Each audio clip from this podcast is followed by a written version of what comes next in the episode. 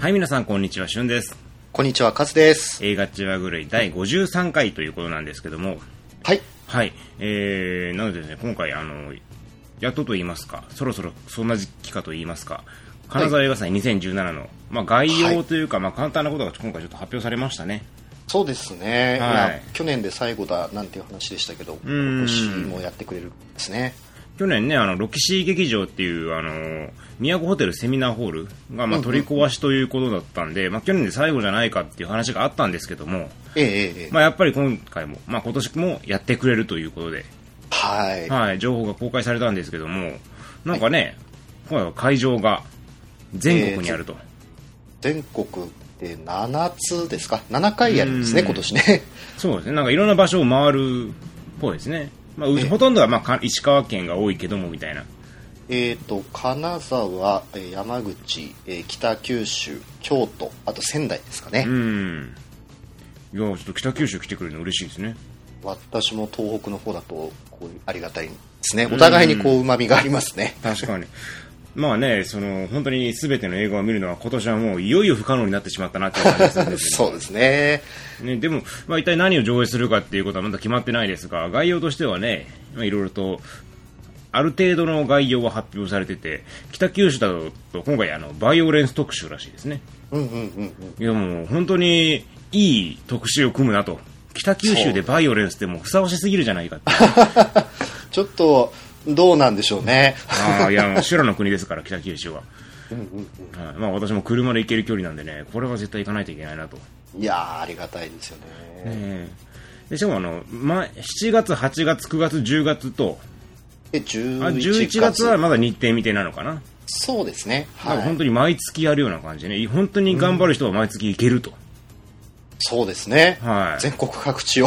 うん、一応、あのなるなんか山口の映画は第一弾、第一弾のラインナップ決まったみたいですね。あそうなんや、はい。えっ、んと、3つあって、ナイト・オブ・ザ・リビング・デッド、おうこの世界の片隅に、ほうほうほあと、のび。う、うーん、割と、ね、去年、一昨年の映画もうん混ざってるみたいですね。はい一応爆音上映会らしいね、ああ、なるほど、なるほど。うんうんうんうんこの世界の片隅には爆音上映っていうのは意外と合うかもしれないですね、確かにそうですね結。構戦争シーンとか音良かったんでね、うんうんうん。はいあと7月だったら、まあ、期待の新人、はい。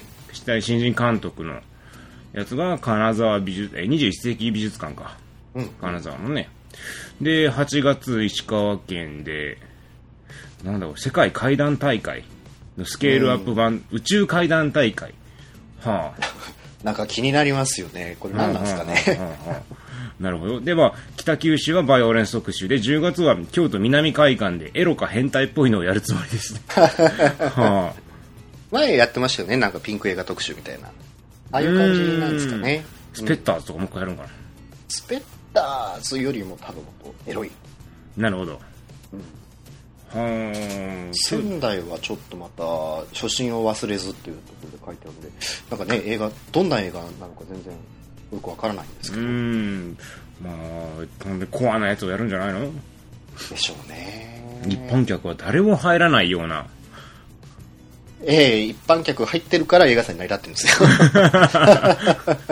一般人は誰もいないような、そういう映画祭がまた今回もやるんじゃないかなという。確かみんなね、もうなんかゾンビの T シャツだけでね。に。うんうんうんうん。ああ、ほんと、ダメな人間しかいないよ、この場にはっていうね。 あんなにこう言いやすい空間ってないですからね。ほんと、もう言っちゃ悪いけど、みんな低所得者だろうなと思いながら。あー そんなことはないと思俺うんでらすもけど含めね。てみんな金持ってないだろうなと思いながらね。この場にいましたけども。まあ、いや、まあどうなんでしょうね。でもわざわざ金沢に来てるわけですから、もう割と、まあそこにも向けてね、なんかやりくりしてるのかな。ああ、なるほどね。いやもう、今回もね、だから楽しみですね。特にあの、毎月あるからどっか一回は行けるんじゃないかっていうね。そうですね。そういった希望もありますねの今まで行けなかった人も、今うん回興味、ね、ちらっと行けますから、いいんじゃないですかね。はい。まあなので、まあ7、8、9、10、11とですね。えー7月は15から17、8月は3日から6日と11から13、9月は8から10、10月は7から9、で11月は日程未定ということなのでですね、はい行けそうな方はぜひとも行っていただければと思います。そうですね。ちょっと楽しみですね。今回はい。あともう一つお知らせがあるということなんですけども、何でしょうか。あまあえーっとですね、今までちょっとブログの方が見づらかったので、あのはい全放送リストのまとめということで、えーっと今までやってきた回のリンクを全部貼ったアーカイブの記事を作ったので、はい。えーまあ、過去の、ね、何やったかっていうの全部これで見れますので、ぜひちょっと、えーブログのですねこちらのページアクセスしていただければ、えー今と思います。はい大変だったでしょ、これ。割ともう1時間ぐらいでしたね。はあ、いや、もう、本当にあの、全回、全部、すべての回のね、何を紹介したかとかね、番外編も全部まとめてくれて、そのリンクを踏めばそれが聞けるようになってると。はい、特にねあの、ポッドキャスト組の人はね、その過去回がもう消えちゃってるんでね、そうですなかなねか聞くことはできないと思うので、ぜひともですね、まあ、これを機に、自分の興味のあるような映画があればですね、それを聞いていただければと思いますね。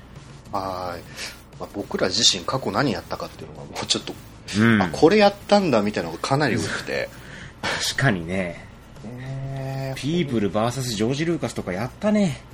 何話したか全然覚えてないですし、うんこの頃のやつはあんまり聞かないでほし いなっては い確かにね。 まあ、10回ぐらいから慣れてきたかなっていう感じはするけども。でしたうねん。お手探りで本当にね、頑張ってましたね。 いろいろと。もうもうもう、でも本当に、あ、こんな映画もあったなっていう感じはするんで、皆さんもぜひともですね、はいあの、過去回気になるのあったら聞いていただければと思いますので。はいはい。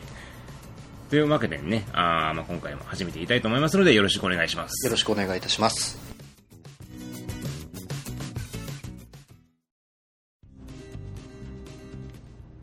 はいそれでは今話題の映画を一本紹介ということでしゅんさんお願いいたしますはい。えー、今回ご紹介するのはですね、もう、はい待ちに待ちました。はい。ガーディアンズ・オブ・ギャラクシー・リミックスです。ようやくですねああ、もう待ちましたね。もう本当に、もうこのために生きてきた。はい。もう本当楽しみで、いやーで、あ、で、そうだ、このね、映画を紹介する前に私一つ謝らないといけないことがあるんですよ。ほうほうほうあのですね、私、今年の年始の放送で、まあ、今年公開の映画で、まあ、楽しみなものみたいな感じでざくっと話をしたときにですね、ガーディアンズ・オブ・ギャラクシー・リミックスの話をしたんですけども、まあ、このあのリミックスという、本当はボリューム2っていうタイトルなんですけども、リミックスっていう放題になってるんですね。で、はいこれに関して私は、まあ、このリミックスって放題好きですよって言ったんですけども、まあよくよく考えたら、よく考えたら、全然よくねえじゃねえかってなって。うんうん。ボリューム2の方が100%いいよねってなって、で、今結構映画ファンの間で問題になってるじゃないですか。なんだこのリミックスっていうタイトルがあって。で、ね、あの監督が、そのボリューム2にするよう動いてくれたんだよみたいな話もあったりしたんで、ええーあの辺、ああの発言言はですね、謝罪とともに撤回をさせていただきます。はい、はい、ボリューム2の方がいいと思います。そうですねはいあボリューム2の方がい いですねいいですね圧倒的にいいですね、そっちの方がね。はい。というわけで、えー今回ご紹介するのは、ガーディアンズ・オブ・ギャラクシー・リミックスなんですけども、はいもう最高でしたね。最高でしたはい、ね、もう最高でした。もう、はいこんな楽しい映画があるのかと。うんあのー金曜日公開だったんですけども、土曜日に見に行って、日曜日にもう一回見に行っちゃいました ね。はい。私、映画館でめったに同じ映画を2回見るっていうことはないんですけども、そうですよねはい、あのー自分で進んで2回見たっていうのは、マッドマックスに続いてこれが2作目です。おーはい、もう最高。はい。なんで、まあ、今回はこの最高に楽しかった作,、えー作品をですね、ご紹介しようと思うんですけども、あの、まっさらの状態でこの映画を楽しみたいっていう人は、あの、見てから聞いてほしいと思うんですね。うんというのも、本作はですね、この予告編の中とかでも、全くと言っていいほどストーリーが語られてないんですよ。うんあの、予告編見た人わかると思うんですけども、グルートが、なんかでっかい爆弾のボタンを押すか押さないかっていうやりとりだけでしょああそうでしたっけははだ、なんかストーリーのあるもんありましたっけ予告編。いやーごめんなさいちょっと予告編あんまり覚えてなくてすみませ ん、はい、確かなかったはずなんですよ。で、さらに、まあ本作の最も重要と思えるキャラクターの一人がポスターに映ってないんです。うーんはいあー映ってないんですよ。あの、見たらわかると思うんですけども、今回のポスター。なんで、意図的にその存在を隠してるんだろうなっていうのが思えるので、まあ、ただ、その、今回ストーリー説明をしちゃうと、もうその存在を言わずにはストーリー説明できないんですよ。なので、あの、そういうのも聞かずに見た方がいいんじゃないかって思う人はもう、本当に、あの、ここでスイッチを切っていただいて、まずは映画館に行っていただければと思いますので。はいはい。なので、まあ、もちろん重大なネタバレは避けますので、まあ、聞いても映画の楽しみを奪うようなことはしないような注意はしますが、まあ、まっさらな気持ちで見たい人はここで再生をストップしていただければと思います。はい。じゃあ、というわけで、えー本作の紹介に移りたいと思うんですけども、はい。 ここえーこの映画ですね、ガーディアンズ・オブ・ギャラクシーという映画の続編になります。はい。で、ガーディアンズ・オブ・ギャラクシーに関しては、もう以前ご紹介したので、詳しくはそちらを聞いてほしいですし、あの、もう、見た前、皆さん見てる前提でお話ししています。お話ししていきます。という、あんなので、あの、ネタバレもしていくと思いますので、未見の人はまずそっちに見てください。あの、私の人生ベスト3の映画ですから、第3位です。めっちゃ上ですね。はい、もう超上です。はい。あのーこんなくだらんポッドキャスト聞いてる暇があったらですね、もうあの、さっさと、ガーデンズ・オブ・ギャラクシー見てくださ い。あの、Hulu でも今配信されてますから。そうですね。はい見やすいですからね。はい、いや、見ないとダメですよ。これめちゃめちゃ面白いですからね。そうですね。はい。なので見てる前提でお話をするんですけども、えー、この映画、監督はジェームズ・ガンという人になります。はいこの人ですね、トロマという超絶 B 級映画を量産する、まあ、とても信頼の受ける映画が、あ会社があるんですけども、はい。そこでですね、あの、下積み時代を送った人ですね。はい。で、このトロマっていう会社は、もうとにかく予算ないんですよ。だから、監督一人でもうあらゆる映画の仕事をこなさないといけないんですね。もうそう照明から宣伝までもう全部何でもかんでも自分でやらないといけないということで、えー監督自身も映画の作り方は1から10まで全てここで学んだっていうふうに言ってました。はいはい。で、えーこの人がですね、ガーディアンズ・オブ・ギャラクシーを撮るまではそこまで予算の大きな映画を撮ったことなかったんですよ。それがいきなり、えーガーディアンズ・オブ・ギャラクシーというハードルの超高い映画を、ま、任されて、しかもそれが大成功になったっていうから、まあ恐ろしい監督ですね。はい。で、えーこの人の特徴としてなんですけども、あのー、触手プレイ好きです。まあ、そうですね。はい。あの、彼の作品で触手が出てこない作品はありません。まあ、ほほぼ、ほぼ、割と多く出てますね。あの、はい全部出てます。短編を除けば全て触手登場してます。うんあ前作もあの、グルートのあの、手が触手と考えればもう全部出てます し、本、本作はもうまさに触手が出てますから、はい。もうこの人は確実に触手プレイ好きです。はいこれはあの、前回のお話、前回もお話ししましたが、日本に来てぜひとも薄い本を手にしてほしい、そういった監督になるわけなんですけども、えー、まあそういう、まあ職種プレイ好きの監督と覚えていただいけいれんばでとす思かいます。そうはいい。うのはい。ただ、ただ、ただ、撮る映画は全部面白いっていうね。面白いですね。全部 外れない。本当に全部面白いです、この人の映画。はい。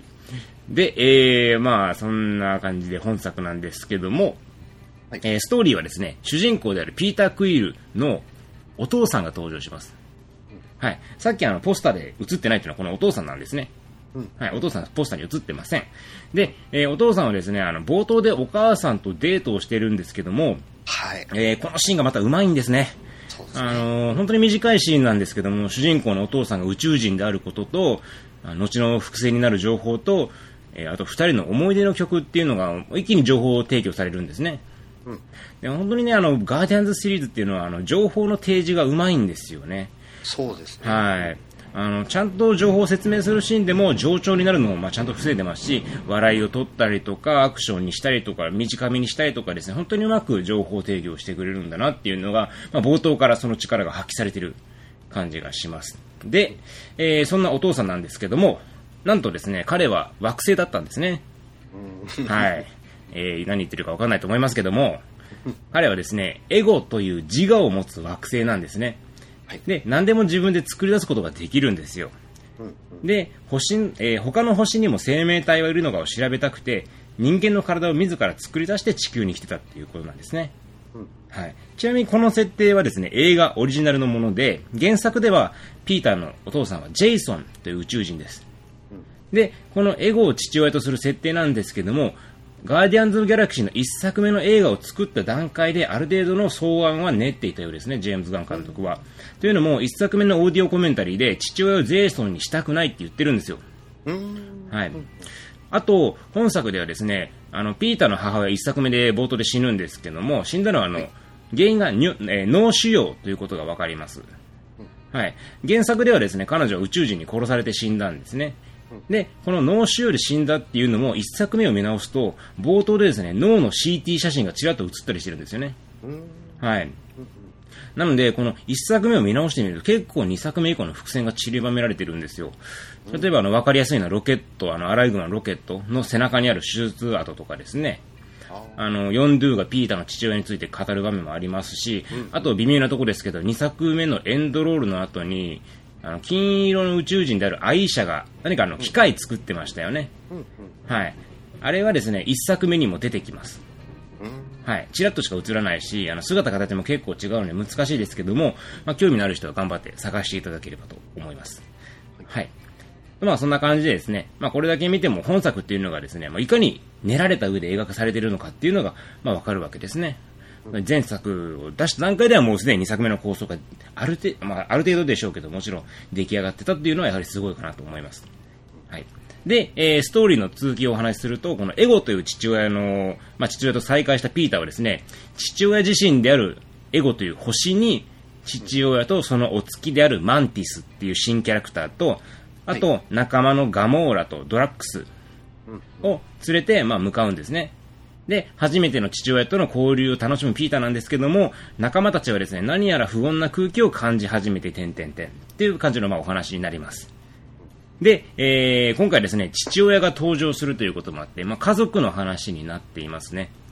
うんそうテでーすマですね。あのー、前作はですね、ガーディアンズ・オブ・ギャラクシーっていう組織がせ、えー結成される話だったので、まあ、どちらかというとテーマは仲間っていう部分だったのかなっていう気はするんですけども、あのーどうしてもですね、そのためにあの、キャラクターの関係性っていうのは仲間の内側に向いていて、あまあ、要するに、内々の関係性を作る話だったんですけども、2作目はですね、家族っていうことなんで、ガーディアンズ・オブ・ギャラクシーのメンバーがそれぞれ仲間の外のキャラクターとの関係性を持つようになるんですね。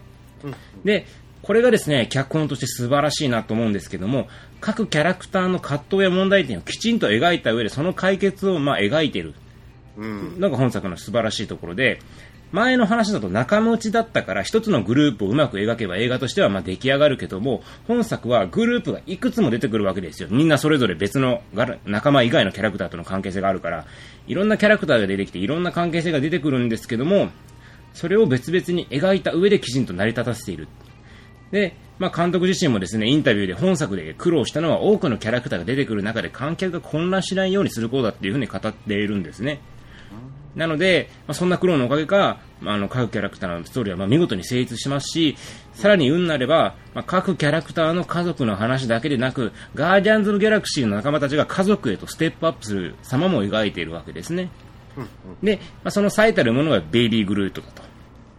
あの前作のラストで死んでしまったグルートが赤ん坊として蘇ったのが、まあ、ベイビー・グルートなんですけどもこれはもう、まあ、いわばガーディアンズ・オブ・ギャラクシーの子供ですよね、そうですね。はい、要するに彼はガーディアンズ・ギャラクシーがまあ親になったっていうことのまあ一つの象徴ではあるんですけども、えーまあ、このベイビー・グルートとにかく可愛い可愛いですね。可愛いもう最初からもうイもケうイケ最で初すね。はい、もう可愛い。超可愛いです。はい。 あの、前作まではですね、ロケットがとにかく可愛かったわけですよ。うん。アライグマね。ただ本作はね、それに負けず劣らず、ベイビー・グルートがもう、超可愛いんですね。そうですね。はい、もうあの、墜落する宇宙船の中であのチョコ食ってるとこ超可愛かった。食べてましたね。ああ、超可愛かったですね、本当にもう。 あのね、やばいんですね、今回。今回ね、あの、セリフ少なめなん ですよ、ベイビー・グルート。アイアム・グルートって以前は、あの、前作だとめちゃめちゃ言ってたんですけど、まあ、今回赤ちゃんですから喋れないわけで。うんうんだ。から本当にあのセリフは少なめで、あのーまあ、しょうその代わりあの感情の起伏が豊かになってる気がしましたね。うん。い怒ったりとか、あの悲しんだりとかが非常にまあ分かりやすく表現されたかなっていう気がします。でね、もうそれが一個一個可愛いな、みたいなもう、でちゃんとね、あの、ちょっとかわいそうなことされるシーンがあるんですけども、はい。かわいそうって思えるんですよね。もう、あれは本当胸が痛いですうんね。あそこはああ、辛い思いしてるな、もうかわいそうだなって思うね。最高にね、もうすべて感情移入できる最高のキャラクターなんですよね、このベイビーグルート。確かにあの映画秘宝を読んだら批判でベイビーグルートがあの映画の中で可愛い以外の役割を持ってないっていう批判があったんですよ。おー、そうね。うんあの、さほどそこに絡んでないんじゃないかって批判があったんですけども、まあ、たとえそれが正しかったとしても、はい。可愛いというだけですごいことなんですよ。もう、大好きじゃないですか。うんでもね、あの、可愛いってすごいと思う。例えばね、可愛いキャラ出せば、じゃあそれで映画面白くなるっていうと、多分、決してそうじゃないはずなんですよね。ベースが面白いですからね、うんちゃんとね。例えば、あの、ペットっていう映画、まあ、キャラクターは可愛かったですけども、映画としてはおもあまり面白いと思えなかったんですよ。やっぱり可愛いキャラができたら面白いわけじゃなくて、その可愛いキャラをどう映画の中で活かせるかっていうのはもう絶対に映画としての、まあ、良し悪しになってくるはずなんで、このベイビーグルート、まあ、120%活かされてますよね、本作では。うん。なので、本当に素晴らしいし、あの、私は映画の中でちゃんと役割は持ってると思ってます。はいその役割は子供っていう役割ですよね。みんなのガーディアンズ・ギャラクシーを家族にするための一つの存在としてのなり、あのー役割を担ってると思うんで、まあ、決して可愛いだけの存在ではないとは私は思うわけなんですけども、まあそんなわけで、まあベイビーグルートはとりあえず可愛いです。可愛いと。はい。で、えー、まあ、あと、キャラクターの話で言えばですね、今回はヨンドゥが大活躍でしたね。そうですね。ヨンドゥっていうのは、あの、ピーターをさらった青色の宇宙人で、あの、口笛で、あの、弓矢を操る、まあ、超強いおっさんなんですよ。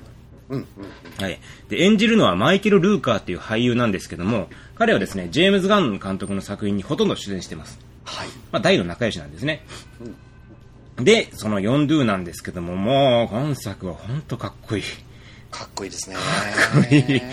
めちゃめちゃかっこいいんですよ。もうあの、内容に関しては見たらわかるんで、説明割愛しますけども、これまたね、あの、このヨンドゥがね、最後、あの、とある活躍をするんですね、映画の最後に。で、その後にピーターがある音楽を聴くんですけども、それがまたいいと。ああ、本当に憎い演奏してくるなっていう感じでね。あと、ヨンドゥとロケットのコンビも今回大活躍するんですよね。もうね、二人とも超楽しそう。 確かに。ロケットかっこいいですよね。ロケット今回かっこいい感じね。うん。あの前作はどっちかというと可愛い系のところがあって、なんかツンデレキャラみたいな感じですけど、まあ今回はツンデレなんですけども、ちょっとかっこいい部分が多かったかなと。一人でね、あの、ヨンドゥの舞台をほぼ壊滅させたりとかね、そうですね。半壊状態にうさんせたりとかね。ちょっと余裕しゃくしゃく感いいですよそうね。そうそうそうそう、本当にかっこいいな、ロケットっていう。ただね、ロ今回もロケットのね、顔芸が生えてますね。うん。ロケットは顔芸がすごいんですよ。本当にあの、うわ、こんなんか、あーもうみたいな顔したりと か、あの、いたずらっぽく笑ったりとか、そういうところがいちいちね、まあ可愛いし、面白いし、またかっこいいし、また時に泣かせるしっていう ね。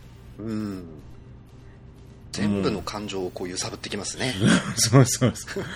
もうキャラクター一個一個取り上げても、例えば、例えばロケットしか出てこない映画があったとして、はい。それはどうなのかって言われたら多分100点なの。 100点 なの。もうそれはね、最高に面白いの。そう、そうですか。はい。もうそれは面白いの。はあはあはあうん。なんで、だだからもう言うなれば、もうその一人のキャラクターだけで映画が撮れてしまうぐらい濃いキャラクターがいっぱい集まってしまっていると。うんそういう映画なわけですね。なんか、大丈夫ですかねなんか可愛い彼女ができて、デレデレの男みたいになってますけいや、だってもう俺恋しちゃってるもん。 ど。うん、なんかね、うん、ちょっとそんなニュアンスですよね。聞いてるとね。いや、だってね、本当にもう、キャラクターはまあとにかくもう素晴らしいのはもう、誰が見ても明らかじゃないですか。はい。うん、うん。なんで、もうそこはもう、認めろよと。そりゃそうだろうと。キャラクターいいに決まってんだろって話は、まあ、とにかく見て皆さんに認めてほしいです。ロケットは可愛い。可愛い。はい。ちなみにロケットを演じてるのは、ジェームズ・ガン監督の弟でございます。おーそうなんですか。はい演じてるというか、実はあの、いろんな人がもちろんこの複数人で作ってるんですけども、現場でそのロケットの代役というか、まあ、ロケットはもちろん現実には、あの、存在しないわけで、はい。そこで現場で演演技をしてたのは、ショーン・ガンという人です。ああ、家族愛まで強いですね。 やっぱそこにね、はい落とし込むって。ちなみにショーン・ガンは誰かっていうと、あの、ヨンドゥの、まあ、一番弟子というか、一番よく可愛がってる部下みたいなの出てくるじゃないですか。あれがショーン・ガンです。スーパーにもね、二人で出てましたはね。い。まあ、仲いいんでしょうね。うんはい。まあ、そんな感じでロケットっていうのは本当にまあ素晴らしいんですけども、で、まあ話を元に戻してですね、このヨンドゥが最後にとある活躍をした後にピーターに聞く音楽がいいという話だったんですが、はいえーこのガーディアンズシリーズっていうのはですね、1970年代とか80年代ぐらいの古い音楽、うんポップミュージックが BGM として使われるのがまあ特徴なんですね。はい。で、前作ではその選曲、どういう曲を選んだのかに関して、監督は、まあなんとなく分かったんだよ、この音楽使えばいいって、みたいなことを言ってたんですよ。うんうん。ただ、今回に関しては本当に吟味して曲を選んだようです。なるほど。はいはは。まあ、2作目ということでプレッシャーがあったのかはわかんないですけども、まあ、何よりも本作はですね、曲の内容が映画の内容とリンクしているところが、まあ、いくつかあったかあったのかなという、まあ、要するに曲に意味が持つようになったという感じがしますね。はい。なあまあ、それでもおそ本当に恐ろしい脚本だと思うんですけども、脚本にはすでにあの曲名が書かれてたみたいなんですよ。ああ、もう最初からそれありきで。そうなんです。で、役者たちはその曲をあの見えないイヤホンで聴きながら演技したりしたみたいですね。ああ、そうなんではい。すだか。からそれぐらい本作ではこのええ曲というのが、まあ音楽というのが重要なファクターになっているうんということなんですね。で、まあ、その、どういった音楽が使われてるかっていうのは、まあ、もちろん見どころの一つで、あと、素晴らしいなと思ったのは、美術関連もまた素晴らしいんですよ。あの、デザイン、あらゆるデザインがすごくて、例えば、あの、エゴの星うん。うん。の、あれはもう完全ヒッピうん。いーかなと。や、でもやっぱ、色彩も豊かですし、うんなんか映画館で見て、ああってなりますよね、あうれんね。もう噴水見た時笑ってしまっ た。なんだこの噴水と思って気持ち悪いっていう。 その時代になんかね、地球いたからなのうん、たおそらくその彼がいた時代の色彩を。うんまあ、服装もね、そういうもんやったしね。うんそのあの、改装で使われる服装。私が、あのお母さんと出会った時やみたいな感じで改装するシーンで出てくる服装っていうのもおそらくまあ、その時代のものですから。うん。まあ、本当にそういう必殺を使ってて、あー抜け目ないなと、こういうところが。あとね、あのー他にもその宇宙人とか星とか街とか武器とかの造形が非常にユニークで、うん決してですね、あの、リアリティを重視してないんですよ。うん。うん。あくまで個性を出すための設計がなされてるんですよね。で、これってあのスペースオペラとしては非常に重要な要素で、おそらくまあ、スター・ウォーズが成功した一つの要因でもあるんじゃないかなっていうふうに私は思うわけなんですよ。はい。はい。まあ、ちなみに第一作は明らかに、まあ、スター・ウォーズを意識した作品だったんですけども、個人的には、スター・ウォーズ、こういったと思ってます。そうですね。でもはいちょっと、うん、スター・ウォーズより世界観が好きですね、う正直。いん。まあスター・ウォーズあんまり好きじゃないんで、 実は。や、あの、大丈夫ですよ。何回も、ポはいッドキャストで。はい。何回も本当にね、あの、喧嘩売ってる感じがしますけ ど。まあでも、本当に、スター・ウォーズよりも本当にこっちの方がね、まあ、わかりやすいし。そうですね。うなんかこう、ん。まあ好きちでょすねちょっとね、方向性が違うのかなとは。うん。なんかあの、なんだろうな、中古真二さんとかの討論集とかに出てくる当時の SF 映画のこう華やかさとかうん豊かさっていうのは、なんかガーディアンの方って結構ビンビンにやっぱ感じますよなね。るほど。うん最近どうもなんか SF がリアリティ路線に寄ってる気がするんよね。あ、多いですよね。ううんん。現実にこの宇宙船ができて交流ができたらこういうことになるんだろうみたいな話が多い中、もう、毒空想なそうですね。 SF を作ってるっていうのはやっぱすごいな。うん。うんいや、本当に、あの、ガーディアンズ・オブ・ザ・ギャラクシーぐらいじゃないですか。うん、本当にな正ないよね。でない、と思います。うん、しかもガーディアンズ・ギャラクシーに関しては、まあ、原作コミックがあるとはいえ、ほとんどマイナーな作品であって、結構オリジナル要素を入れてるがゆえにね、本当にここはまあ監督とかスタッフの手腕が出てるんかなと。まあ、守備というかねんまあ、ジェームズ・ガンが本当にすごいなっていうところですね。もう何回褒めても褒め足り ない。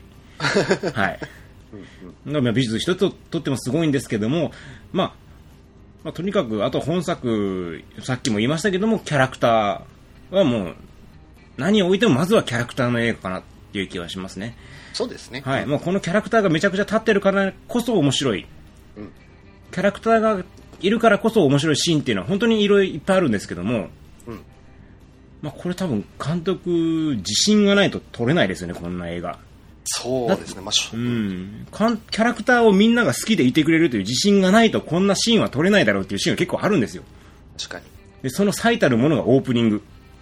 そうですねね。うん今回のオープニングは、もう最高に楽しいんですよ。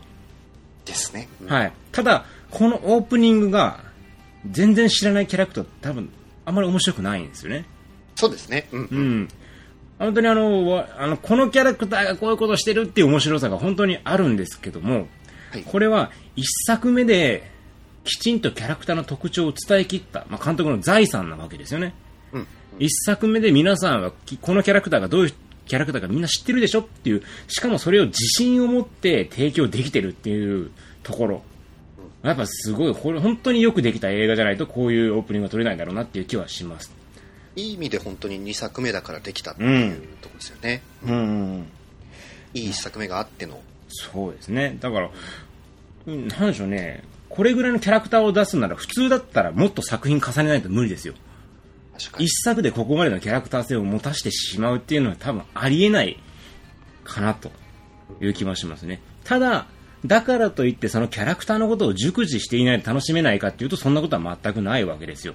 はい。映画の一作目見てるだけでもう全部わかるんですね。